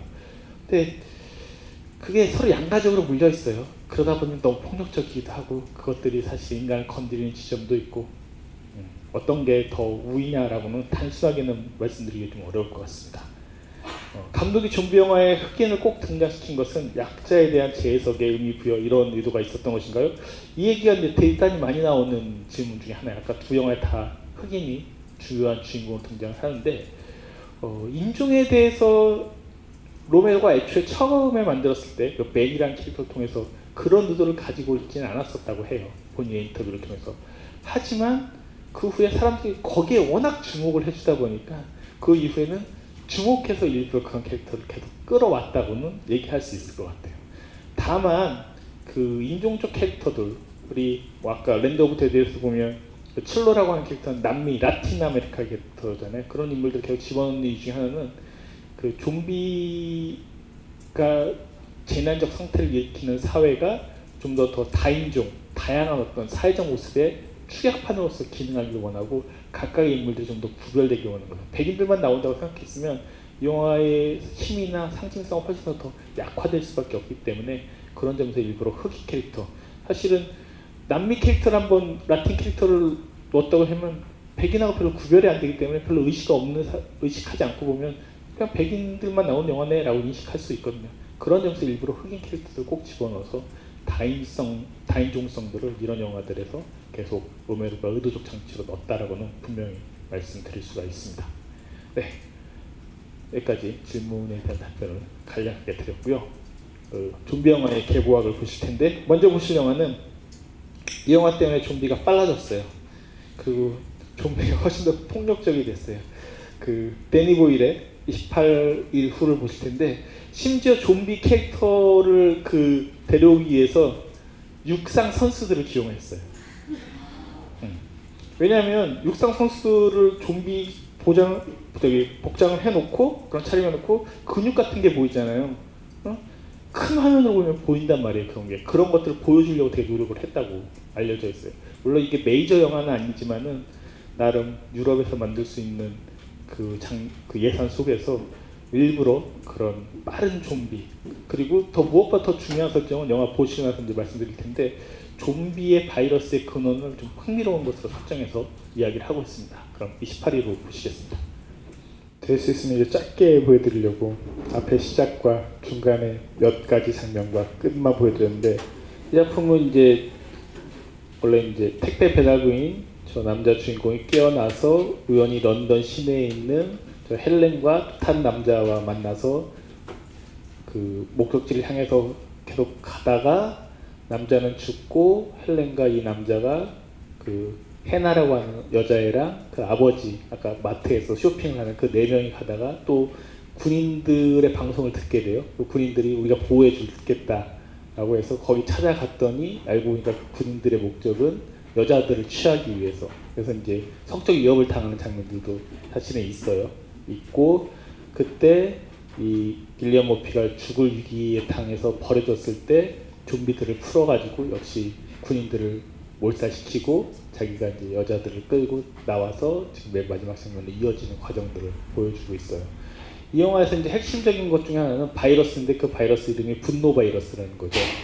분노라고 하는 것들은 지난 시간에 보여드렸던 영화 중에 해프닝이라는 영화가 있었어요. 그 역시도 분노를 건드리고 있는 거예요. 그러니까 한국 사회가 분노와 열광이라고 하는 걸 너무나 잘 알고 있는 사회 중에 하나예요. 2002년 월드컵 때 우리가 감염됐던 바이러스는 열광 바이러스였던 거죠. 쉽사리 되게 열광돼요. 근데 이런 사회에서 사실 분노 바이러스에도 금방 감염이 돼요. 뭐 온갖 갑질로 비유됐었던 사건들이나 뭐 최근에 그 어떤 애가 이제 불지르고 했었던 사건들도 따지고 보면 분노거든요. 그 분노는 역시 전염이 돼요. 왜? 옆에서 갑질하고 있으면 왜 나한테 이러는 거야? 그래서 이제 서로 서로 삿대질하기 시작을 하거든요. 앞으로 문제는 이 영화 그 2002년도에 만들어졌던 28일 후 2007년도에 만들어졌던 해프닝이 공통적으로 건드리고 있는 건 우리가 알고 있는 바이러스라고 하는 게 단순히 생물학적 바이러스만이 아닐 수 있다는 것들을 보여주고 있습니다. 사회학적 혹은 감정적 바이러스라고 하는 것들이 앞으로 어떻게 확산될 것인가를 일단 예언적으로 보여주는 작품 중에 하나예요. 그게 더 무섭거든요. 왜? 해프닝에서 이미 보셨던 것처럼 그 감정의 분노가 어느 정도 정도를 가, 분노라고 얘기해야 될지 가늠할 수 없어요. 그래서 인물들이 막 죽어가고 자살 충동을 식물들이 일종의 그 분노나 어떤 공포의 감정에 대해서 살충 효과를 뿌리는 것처럼 그 영화 안에서 설명이 되고 있거든요. 뿌려서 사람들이 자살 충동을 일으켜서 스스로 죽어버린 거예요. 왜? 식물이 자기를 보호하기 위해서 어떤 그 생화학 그 효과, 살충제 같은 걸 뿌리게 되는데 그걸 맞은 인간이 미쳐가지고 스스로 자살해 버린다. 그건 다른 개체, 생물이, 아, 식물이 식물을 보호하기 위해서 이제 뿌리는 어떤 생화학 장치처럼 묘사가 되어 있거든요. 더 무서운 건 이런 식으로 사실은 감정에 대한 문제들을 바이러스화 시켜서 다루고 있을 때 좀비보다 더 무서운 거죠. 그래서 보면 그 바이러스에 감염돼서 좀비들이 만들어졌다라고 이렇게 하는데 따지고 보면 그 해풍이 더 뒤에 만들어졌기 때문에 이 영화에도 어떤 모티브를 얻었다고 저는 생각을 하는데 뒤에 만들어졌기 때문에 어, 뭐 나중에 주인공 부부가 사랑을 하는 사랑을 회복하는 장면이 펼쳐지면 더 이상 그 살충 효과에서부터 피해를 입지 않는 엔딩으로 연결이 되거든요. 근데 사랑도 미친 거예요. 냉정한 버전으로 말씀드리자면 사랑이 이렇게 쿨하고 안정된 상태가 아니잖아요. 사랑의 열병이라고 있는 것 말이 있는 것처럼 사실은 인간의 감정이라고 하는 것들을 뭐 사랑과 그렇지 않은 분노 이렇게 이분법적으로 얘기할 수 있어요. 우리는 분노, 사랑, 열정 이런 것들이 뒤엉켜 있는 존재란 말이에요. 냉정한 버전으로는. 근데 그거에 대해서 감정적인 것들의 감정의 사회학적 연구들이 지금 계속 감행이 되고 있는데 어느 정도까지를 그걸 치수로 계량화 해야 될지를 잘 몰라요. 근데 치수화 한다고 해서 저는 그게 의미가 있다고 생각하지 않거든요. 왜냐면 각각의 체온들을 재보시면 인간의 정상 체온이 수치상 몇 도신지 아시죠? 36.5도잖아요. 근데 대부분 현대인들이 36.5도가 안 돼요. 그러니까 병이 많이 되거나 스트레스가 많아지는 가장 중요한 요즘 의학적 진단 중에 하나는 옛날 사람들은 36.5도를 많이 유지하고 있었는데 체온을 지금 현대인들은 36.2도나 3도인 경우들이 더 평균적이래요. 왜 그런지 몰라도 1, 2도씩 계속 떨어져 있는 거죠. 뭐 이렇게 옷차림 때문인지 너무 노출을 많이 해서 그런 건가? 뭐 이런 엉뚱한 생각에서부터 사실 그렇지 않거든요. 우리의 그 biological한 어떤 생태적 환경들이 체온을 높이는 쪽이거나 더 유지하는 쪽이기보다는 더 떨어뜨리는 쪽으로 더 많이 개발되어 있는 거예요. 그렇잖아요. 여기도 시원하죠. 사실 이 공간도. 이게 시원하거든요. 정상적인 온도보다. 음. 대부분의 공간들, 장소들 다 가시면 도시에 있는 공간들이 우리의 그 온도를 다 좀 떨어뜨리게 되어 있어요. 집에서도 조차도. 그러다 보니까 자연스럽게 그거에 적응을 해서 우리의 몸 자체도 떨어져 있기 때문에 그 0.1도가 뭐 대수야라고 하실 수 있겠습니다만 그것 때문에 현대적 질병들이 계속 나온다라는 연구들이 지금은 뻗쳐나오고 있거든요. 어떤 요인들이 앞으로 우리의 어떤 새로운 바이러스나 인자로서 작동할지는 잘 몰라요. 인간들이 아무리 똑똑하고 뭐 하다고 한들 그런 것들에 대한 경험적 데이터들은 매번 사회적 환경이나 biological한 환경들이 바뀌면서 형성되는 거기 때문에 이 18일 후가 선택해서 보여주는 분노의 바이러스라고 하는 분노 바이러스라는 것도 꽤 빠르게 보여줬었던 사례 중에 하나 있고 앞으로 이런 종류를 다루고 있는 감정이나 괴물들을 다루는 영화들이 늘어날 걸로 저는 예상을 합니다. 그리고 그 해프닝은 좀 인정을 받지 못했습니다만 해프닝이 보여줬던 놀라운 지점 중 하나는 심지어 식물이 공격하는 거죠. 우리는 대부분의 좀비를 포함해서 모든 공격의 대상들이 동물성이었었어요. 하지만 앞으로는 식물성도 공격을 할 것이다. 라는 거죠. 가끔 저는 이제 새벽에 깨어 있으면 이런 얘기도 해야 되나? 그 홈쇼핑을 무의식적으로 볼 때가 있는데 뭐 그라비올라를 포함해서 온갖 건강식품들을 필리핀에 이런 데막 오는 것들을 볼 때가 있어요. 볼 때마다 드는 생각 중에 하나 뭐 그라비올라 뭐 또 뭐죠? 뭐 그 이상한 열매들 여러 가지 아시아 베리 뭐 이런 것들 있잖아요. 그런 것들이 폭발적으로 증가하는 걸 때마다 저거를 우리 땅에서 나는 것도 아닌데 내가 언제 먹어본 적이 있나? 어. 근데 좋다는 이유로 어떤 건강이라는 이유로 무절제하게 막 들여오고 있는 게 보여지거든요. 그렇잖아요. 한국은 홍차나 이런 것들도 그렇게 많이 먹던 문화가 아니었어요. 지금 한국이 커피 세계 소비량 2위인 거 아시죠? 커피 엄청나게 드시잖아요. 한 잔에 몇, 하루에 몇 잔 드세요? 좋은 체질이십니다. 저는 예전에 술 많이 마실 때는 술 먹고도 12시쯤 되면은 쓰리샷을 먹어도 잠이 밤듯이 드는 그런 캐릭터이기 때문에 저 카페인 중독이거든요. 니코틴을 포기하면서 카페인을 선택했던 캐릭터인지라 카페인 먹고 잠이 좀안 왔으면 좋겠어요. 너무 잘 와. 어쨌든 이런 식으로 뭔가 중독되면서 온갖 식물성들의 그런 성분들을 먹는데 어, 물론 나름 의학적 연구들을 하셨겠지만 우리의 어떤 토양에서 나오는 것이 아닌 저 식물들이 어떤 작용할지에 대해서는 모르잖아요. 실제로 모르는데 요즘은 그 너무 많이 쉽게 쉽게 쉽게 먹을 수 있는 시대가 돼서 이게 오는 희한한 biological한 재앙도 저 같으면 한번 영화를 써보겠다라고 할 정도로 되게 일상화되는 시대를 살고 있다고 말씀드릴 수 있을 것 같아요. 네. 어, 감염자라는 거, 감염이라고 하는 것들이 가장 큰 공포인 거고요. 좀비 영화를 얘기하면서 제가 이제 시내샹 때 시체들의 밤을 얘기하면서 감염에 대한 얘기를 그때 많이 했었어요. 원래 감염이라고 하는 게 대부분 좀비 영화에서 다 부정적인 의미로 쓰이잖아요. 근데 그때도 말씀드렸던 핵심은 뭐냐면 감염은 꼭 부정적인 게 아니다라는 거예요. 사랑을 하면 손을 잡아야 되죠. 안아야 되죠. 타액을 나눠야 되죠. 섹스를 하는 것도 다 타액을 나누고 키스하면서 타액을 나누는 과정이잖아요. 안 그러면 상대와 동화되거나 그 마음을 전한다는 것들이 불가능해지는 거예요. 그렇잖아요. 물론 플라토닉 러브만 하실 분들은 상관이 없습니다만 그런 게 아니라면 그런 점에서 사실은 감염은 타인에 다가갈 수 있는 그 타인과 점점점 더 친밀성을 구성할 수 있는 유일한 거예요. 그런데 동시에 모든 좀비 영화들은 이런 타인에 대한 감염을 극히 두려워해요. 그래서 뭐 단순하게는 이거 에이즈, 에이즈 시대의 은유 아니야? 그렇게만 말하기엔 더 복잡해진 것 같아요. 단순히 혈액이나 에이즈에 대한 어떤 공포만을 얘기하는 것이 아니라 우리가 현실에서도 보면 되게 양가적으로 느껴지지 않습니까? 어떤 비유를 들 수 있냐면 오늘날의 대부분 뭐 제가 아까 지하철 말씀드렸었지만 타인에게 붙거나 다가가는 걸 되게 이제 싫어하게 돼요. 되게 위험스럽게 생각하고 이러다가 괜히 고발당하는 거예요. 공포스러울 수도 있는 거죠. 그러면서도 한편으로는 온갖 소셜 네트워크와 통신을 통해서는 엄청나게 가까워지려고 과잉된 과장과 몸짓과 제스처와 언어들을 쏟아부고 있어요. 되게 역설적으로 보이지 않습니까?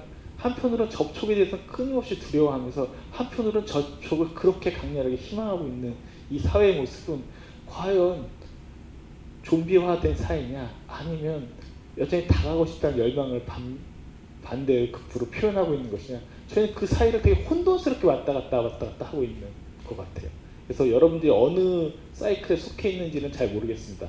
뭐 접촉 금지 쪽인지 아니면 접촉 쪽인지는 잘 모르겠습니다만 인간이 어떤 생태학, 인간이라고 하는 공동체 생태학을 구현하기 위해서는 접촉은 필수 불가결해요. 그리고 그 안에서는 싸움도 일어나고 분노도 일어나고 사랑도 일어나요. 판도라의 상자를 열었을 때 판도라가 그 그리스 신화 판도라 상자를 열었을 때 그 안에 온갖 재앙들이 다 있었잖아요. 하지만 맨 마지막에 희망이라고 하는 것이 있었던 것처럼 사실은 판도라의 상자 안에는 벌레도 있고요, 더러운 것도 있고요, 앱젝트한 아주 추잡한 것도 있지만 동시에 그런 것들이 사랑의 근간이 된다는 거예요. 감염에 대한 원리를 설명드렸던 것처럼 우리는 타액을 섞어야지만이 사랑할 수 있는 인간이라는 생물이에요. 하지만 동시에 섞는 것에 대한 끔찍한 두려움을 가지고 있어요.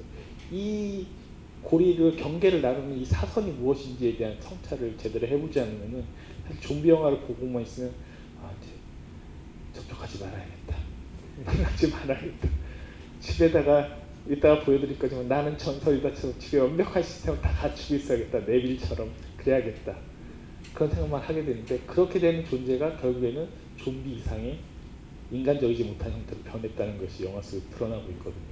그래서 타인이 정작 왔을 때 맨날 방송으로는 유얼라 덜론 넌 혼자가 아니야 언제든지 찾아오세요 했지만 찾아오니까 패닉에 빠져 있는 그 남자 주인공의 모습이 보이거든요. 그 얘기인즉슨 인간이 인간성을 지니기 위해서 사회성을 지니기 위해서 어떤 인간의 모습을 지니기 위해서는 끊임없이 접촉이 돼야 돼요.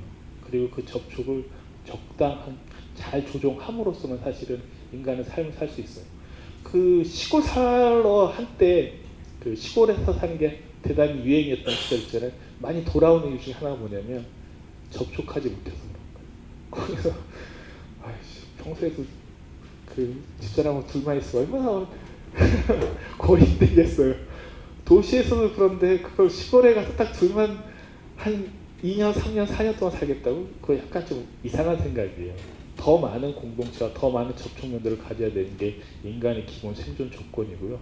다만 도시에서는 불필요한 접촉들이 있는 거죠. 그것들을 어떻게 조주, 조율하고 조정할 수 있을 것인가라는 게 사실 더 중요한 문제예요. 쓸데없이 SNS나 이런 걸 통해서 마치 친구를 얻은 것처럼 여기지 마십시오. 인간은 접촉을 하면서 서로 갈등해야지 친구가 되는 거죠. 갈등하지 않은 채, 아, 좋아요 눌러준다고 페이스북에 친구가 되는 게 아니에요. 좋아요, 페이스북의 가장 나쁜 기능은 나빠요도 있어야 되거든요. 좋아요만 있잖아요. 좋아요만 있는 세상은 인간 세상이 아니에요. 그건 기계들의 세상이에요. 그 생각을 한 번쯤은 해 보셔야 되지 않을까. 이게 좀비 영화의 또 다른 맥락적 의미가 아닐까 싶은 생각이 듭니다. 네, 빨리 가야 되기 때문에 제가 대중적 리메이크라고 해서 사실 새벽의 제주 그 잭 스나이더의 그 시체들의 새벽 리메이크 버전을 보여드리고자 했는데 그냥 이 잭 스나이더의 영화는 300의 페르시아 제국 군대도 좀비다라는 걸 이해하고 넘어가 주세요.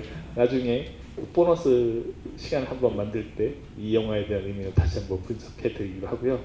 그 다음에 좀비의 코미디화인 어, 벌써 와 있구나. 그치. 영화 전 너무 너무 재밌, 가장 재밌어. 그리고 이 에드가 라이트 이 감독은 그 조지 로메로를 너무 좋아해서 아까 보셨던 그 2005년도 버전이 뭐죠? Dead of Land의 좀비 중에 하나로 출연하기도 했었어요. 어, 감독이 이 영화를 만든 감독이 그럴 정도로 로메로를 사랑하고 로메로를 가장 독특하게 변형시킨 그런 감독의 영화입니다. 그래서 돈이라고 하는 새벽을 주인공 캐릭터 쇼온이라고 바뀌어서 이렇게 일부러 제목도 장난을 친 그런 제목이라고 볼 수가 있어요. 네, 그럼 영화 보시겠습니다.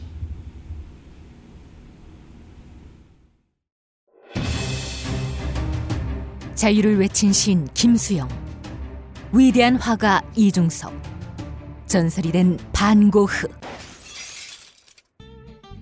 그런 그들의 진짜 모습은 찌질했다. 철없는 가난뱅이, 애정결핍 환자, 우리가 사랑한 위인들의 민낯. 위인전에 속은 어른들을 위한 경쾌한 반전이 시작된다. 딴지일보 인기 연재를 책으로 엮은 찌질한 위인전. 완벽하지 않아서 눈물나게 아름답고 찌질했기에 더욱 위대한 그들의 삶이 전하는 위안과 감동. 딴지일보 홀짝 기자의 찌질한 위인전. 전국 서점과 온라인 서점 딴지마켓에 있습니다. 위즈덤 하우스. 안녕하세요. 용산에서 가장 믿음 가는 조립 PC 전문 업체 컴스테이션의 이경식입니다. 당장이라도 사용하고 있는 컴퓨터를 들어다 던지고 싶을 때 그럴 때를 대비해 저희 컴스테이션이 용산 선인상가 21동 1층 130호에서 기다리고 있습니다. IT 강국에 걸맞게 믿을 만한 조립 PC 컴스테이션이 신뢰를 바탕으로 그 기회를 제공해 드리겠습니다. 궁금하신 점은 문의 주십시오. 011-892-5568번입니다. 우주 최강의 만족스러운 서비스를 제공해드리는 저희 컴스테이션이 늘 기다리고 있겠습니다. 딴지스에게 F1 같은 존재, 컴스테이션은 조용한 형제들과 함께합니다. 메타 장르로 만드는 거죠. 메타 장르는 이미 그 기본적인 좀비의 관습들을 잘 알고 있다는 설정 속에서 그 비트는 거죠. 다 같은 것들이 있어요. 보면 고어적인 장면도 있죠. 내장을 뺀다든가 하는 장면도 되게 강하게 세게 나오고 하지 그리고 이게 커플 서사이기도 하거든요. 저 두 커플이 원래 이제 처음에 헤어지면서 시작이 되는데 다시 결합되는 재난을 통해서 결합되는 과정도 있는데 이게 심각하거나 되게 진지한 수준으로 다뤄지는 영화가 아니라 말 그대로 그런 관습들을 그대로 따라가고 있어요. 재난 장면들이라든가 가족을 어머니를 쏴야 되는 장면이라든가 이런 가족의 해체 붕괴들을 다 보여주지만 이게 진지한 성찰로서의 좀비 영화가 절대 아니고 자 좀비 영화에서 이런 거 봤지 우리도 이렇게 하고 있어 라고 얘기하면서 농담을 계속 거는 영화인 거죠. 그리고 나중에 그 뉴스로 나오는 컷들 뭐 좀비 산업이라든가 좀비를 노예로 키우고 하는 것들은 이후 수많은 좀비 영화들이 따라가고 있는 그 모티브를 얻었던 요소들이 돼요. 최근의 좀비 영화들은 좀비를 뭐 노예로 키운다든가 뭐 이런 얘기들, 뭐 좀비끼리의 사랑 얘기는 Warm Bodies 같은 영화들에서 계속 펼쳐지고 있는 요소들인 거죠. 그래서 이 of the 사실은 그 황당한 새벽의 저주라고 이렇게 번역을 해놨지만 그렇다기보다는 그 제목 자체도 패러디인 Dawn을 Shaun으로 바꿔서 주인공 이름으로 바꿔서 그 좀비의 어떤 캐릭터들을 드러내는 것도 지금 이 감독 자체가 지금 Ant, Ant라고 하는 영화를 만두, 만든 감독이거든요. 그래서 이런 괴수 영화나 괴물 영화들을 되게 희화시켜 잘 만들어내는 감독이기 때문에 주목해서 보시면 앞으로 재미있는 영국 감독을 한 명 알았다고 생각해 보실 수가 있을 것 같습니다. 그래서 뭐 가족, 결혼, 집안의 붕괴, 커플 서사, 위기 다 있지만 그걸 너무 진지하게 보지 마시고 좀비 영화 이런 것들을 계속 관습적으로 건드려 오고 있었던 걸 비틀어서 보여주는 일종의 코미디라고 보시면 될 것 같습니다. 끝으로 이제 마지막으로 준비한 게 좀비의 블록버스터인 나는 전설이다만 보고 간단한 얘기를 정리한 다음에 이야기를 마치도록 하겠습니다. 나는 전설이다 보시죠. 그 나는 전설이다는 여러 가지 의미가 있는데요. 첫 번째로 갖고 있는 가장 중요한 의미는 나는 전설이다 원래 원작 단편 소설이 있어요. 이걸 모티브 했는데 대단히 많이 각색된 영화예요. 근데 이 나는 전설이다의 그 원작 단편이 사실은 좀비 영화의 수많은 모티브를 제공했던 작품 중에 하나예요. 왜냐하면 결국 최후의 인간, 홀로 남은 인간이라고 하는 건 내 이웃들이 다 좀비로 변해버린 상태에서 한 인간이 어떻게 생존할 것인가 라는 문제를 다루고 있었기 때문에 그 조지 로메로가 살아있는 시체들의 방을 만들었을 때도 많은 질문 중에 하나가 나는 전설이다 라는 소설과 어떻게 연관이 맺느냐 뭐 이런 질문들이 꽤 많았었던 경우였었고요. 무엇보다도 이 작품에서는 홀로 남은 인간이 정작 다른 생존자들을 만났을 때 평소에 그 라디오 방송을 통해서 얘기하던 것과 달리 소통하지 못하는 것이죠. 왜? 오랫동안 소통을 해본 적이 없으니까. 그러니까 실제로 좀비들 이 영화에서 등장하는 좀비들의 이제 가장 큰 약점은 빛이, 빛에 약하다는 건데 그래서 낮에는 이제 안 나타나요. 밤에만 이제 집투하게 되는 존재들인데 아까 네빌이 약간 미친 상태에 빠지게 되는 건 그 좀비 하나를 데려가서 이제 자기 자기는 감염이 안 되는 유일한 이제 인간으로 또 묘사가 돼 있어요. 그래서 이제 생존자이기도 했던 거였거든요. 그래서 안 감염이 안 되길래 계속 자기 이 사람은 군인이자 로버트 네비, 네빌은 군인이자 과학자로 설정이 되어 있는데 그래서 자기 집에서 군인처럼 아주 일상적인 정확한 규칙적인 생활을 하면서 동시에 원작 소설은 그렇지 않아요. 근데 영화에서는 군인이자 과학자이기 때문에 백신을 계속 개발하고 있는 거죠. 그래서 그 데려왔던 게 그 좀비 악당 두목의 여자친구 캐릭터예요. 그래서 좀비 악당이 끝까지 추적을 해서 이제 네빌의 집까지 결국 오게 되는 거고 그 과정에서 네빌을 꼬시기 위해서 그 유혹을 하다가 결국 네빌이 위기에 빠질 때 자기의 개가 도와주게 되는데 결국 개가 희생을 당해요. 그것 때문에 이제 진짜 혼자가 되니까 그때부터 미친 인간의 모습을 보여주는 장면이 있고 그래서 그 매일 방송을 하는 그 부두 있는 데까지 갔다가 거기서 저 여자하고 아이가 있는 사, 람들이 내비를 발견하고 그 차에 타서 도와줘가지고 다시 집으로 귀환하는 과정들이 생략돼서 이제 있었거든요.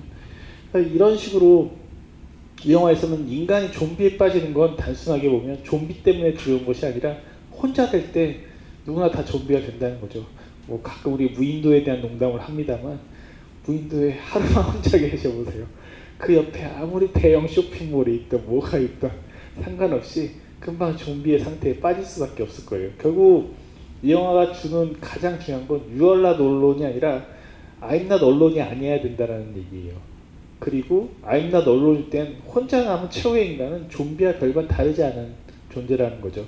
또 하나 이제 이 영화에서 재밌었던 것 중에 하나는 그 초반에 등장했을 때 뉴욕이 몇 개월 만에 자연으로 변해버린 상태를 묘사하고 있거든요. 약간 과장된 것처럼 여길 수 있는데 의외로 정말 그렇대요. 도시가 6개월에서 1년 정도만 정비가 안 돼도 숲풀이 형성되기 시작을 한대요. 그 자체로. 그만큼 우리가 살고 있는 이 인공적 거주 공간이 얼마나 갈고 닦고 하고 있기 때문에 어, 곰팡이나 이런 자연적 습기들이 안 끼는가가 명백히 드러나는 거죠. 아마 그 시골 같은 데서 폐가가 되는 모습을 한번 보신 적 있으시면 그게 그렇게 오랜 시간이 걸리지 않아도 금방 그 숲풀과 이런 것들에서 점령당하는 모습을 보실 수 있을 거예요. 도시도 그렇다고 하거든요. 생태학적으로. 따지고 보면 도시가 유지된다 했던 건 엄청난 에너지와 전기와 이런 시스템들을 사용해서 매번 갈고 닦고 쓰고 있는 거죠. 서울 시내에 뿌려지는 낙엽만 은행님만 죽지 않아도 청소하시지 않으셔도 금방 좀만 있으면 초토화 될 거요. 유기체들이 금방 자라날 텐데 따지고 보면 그런 도시의 모습과 혼자 남은 저 뉴욕의 모습들을 한번 비교해서 보시면은 아, 도시라고 하는 공간이 어떤 식으로 관리되고 거주되고 있는가가 또 대비적으로 이 영화가 잘 보여주고 있기 때문에 생태계에 대한 여러 가지 생각들도 동시에 할 수 있었던 좀 흥미로운 작품 중에 하나고요. 무엇보다도 그 나중에 네빌이 좀 제정신이 돌아와서 아까 그 베이컨 대사 때 웃으시는 분도 있으시는데 저는 대단히 명대사라고 생각을 하거든요. 그러니까 여러 가지 뉘앙스가 있겠죠. 하나는 그 베이컨 때문에 정말 짜증낸 걸 수도 있고요. 그 상황에 대해서 자기가 감당 못하는 핑계를 베이컨에 댄 걸 수도 있고요. 어, 이 영화를 보면서 저는 저 배우가 밀 스미스가 대단히 연기를 잘하는 배우이기도 하구나 라는 생각도 해봤던 영화 중에 한 편이 이 나는 전서이다는 작품이었었고요. 어, 좀비 영화 이제 블록버스터라고 말씀드렸는데 2008년도에 나오게 되면서 기존에 있었던 좀비 영화 여러 가지 요소들을 잘 버무려서 만들었고 무엇보다도 어, 여기서도 감염자라는 단어를 쓰는데 좀비를 치료의 대상으로 보는 거죠. 그게 최근에 나온 괴물이나 괴 수적 존재들을 다룬 영화들이 공통적으로 다루고 있는 거예요. 마치 어벤져스를 보면서 헐크를 그 미스 위도우가 스칼렛 요한슨이 손을 대면 인간으로 만들고 있는 것처럼 뭔가에 의해서 치료할 수 있다고 믿는 게 현대 의학의 한 특성이에요. 그건 바이러스학의 특성이에요. 근데 한 가지 바이러스학이 놓치고 있는 게 있어요. 이게 오늘 끝으로 들을 얘기 중에 하나인데 최근에 의학이 발달하면서 근대 의학의 핵심 바이러스학이거든요. 그래서 그 바이러스 뭐 결핵이 걸렸다 그러면 그것만 어떻게든 치료하려고 하면 돼요. 그래서 그 치료 과정 때문에 다른 것들이 망가지는 경우들도 있어요. 어쨌든 그거가 목적인 게 타깃이. 그게 바이러스학이에요. 근데 좀 현대 의학은 암 치료도 그렇고 면역학 체계로 가고 있어요. 그거는 인간을 전체적인 자연적 존재로 보면서 면역학의 항암 치료가 왜 문제가 되냐면 암을 죽여요. 맞아요. 그 항암 치료를 하면. 근데 그것 때문에 워낙 독성이 강하기 때문에 주변에 있는 정상적 세포 다 죽여버리는 거예요. 그러니까 항암 치료를 받으면 결국에 인간이 오래 못 살게 되는 이유 중에 하나가 다른 정상적인 세포들까지도 공격을 당하기 때문에 그렇거든요. 이게 마치 원자폭탄과도 같은 거예요. 그래서 뭐 요즘 발달하는 암에서 표적 치료제나 이런 것들은 일종의 스커드 미사일처럼 그 타깃만 공격하는 치료 방법들이라고 할 수 있지만 역시 스커드도 미사일은 미사일이기 때문에 주변적인 것들이 파괴돼요. 그래서 요즘에 암이나 이런 그 치료 방식들은 어떤 식으로 발전하고 있냐면 전체 면역 체계를 활성화시키는 쪽으로 점점점 발전시키고 있어요.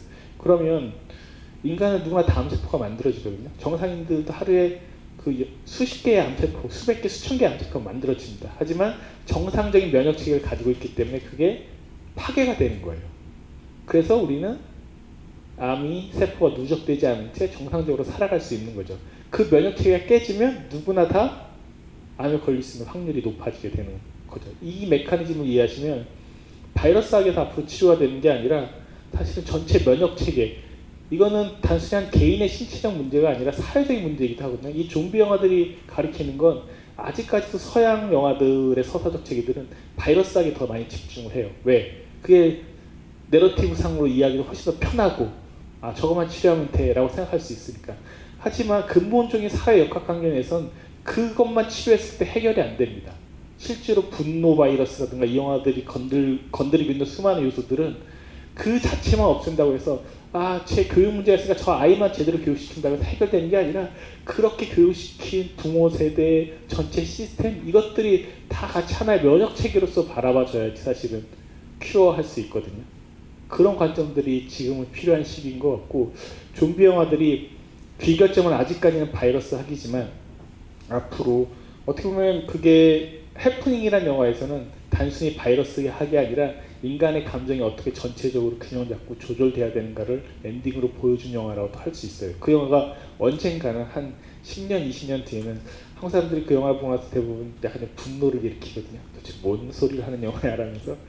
근데 20년 뒤쯤에는 다른 관점에서 좀 재평가받을 수 있는 샤말란이 나름 예언자적인 부분이 있었어라고 할 수도 있는 영화가 아닐까 싶은 생각을 제 개인적으로 해보면서 어, 이 좀비 영화들이 이런저런 흐름들 속에서 지금 최근에 가장 핫한 괴물이자 그 핫한 괴물인 이유는 고전적인 드라큘라와 프랑켄슈타인의 어떤 형상들도 가지고 있으면서 동시에 어, 좀비라고 하는 현대적인 캐릭터 바이러스까지 다 품고 있는 괴물인 동시에 또 한편으로는 분노 바이러스, 바이러스라든가 새로운 감정적인 형태의 어떤 캐릭터로서 점점 발전하고 변형시켜서 나아가고 있다.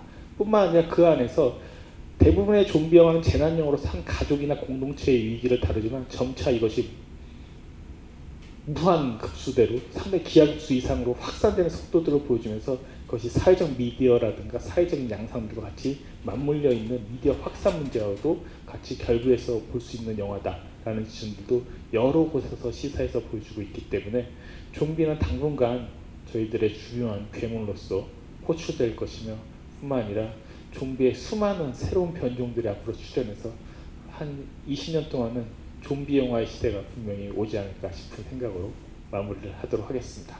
다음번에는 음 이제 5부 때죠. 5부 때는 데이빗 크로넨버그의 The Fly를 할 예정인데요. 어, Fly만 갖고 할 수는 없고 데이빗 크로넨버그 특집을 하도록 하겠습니다. 그래서 크로넨버그의 비디오 드람, drome이라든가 Dead Ringer라든가 사실은 옛날에 cinephile들한테 꽤 알려졌던 영화이지만 한동안은 이제 잊혀진 영화인 것 같아요. 크로넨버그는 최근에 폭력의 역사 이후 최근 작들을 중심으로 좀 소비가 되는 경향이 있는데 70년대, 80년대 무시무시한 영화들을 정말로 많이 만들고 정말 희한한 영화를 많이 만들어 봤거든요. 그런 영화들을 중심으로 살펴보면서 다음 주에는 공포 영화 특집인 동시에 크로넨버그 작가론 비슷한 그런 강연이 될 예정입니다. 네. 명절 잘들 보내시고요. 음, 조심히들 돌아가세요. 예정보다 늦어서 1시간 넘겼습니다. 죄송합니다. 감사합니다.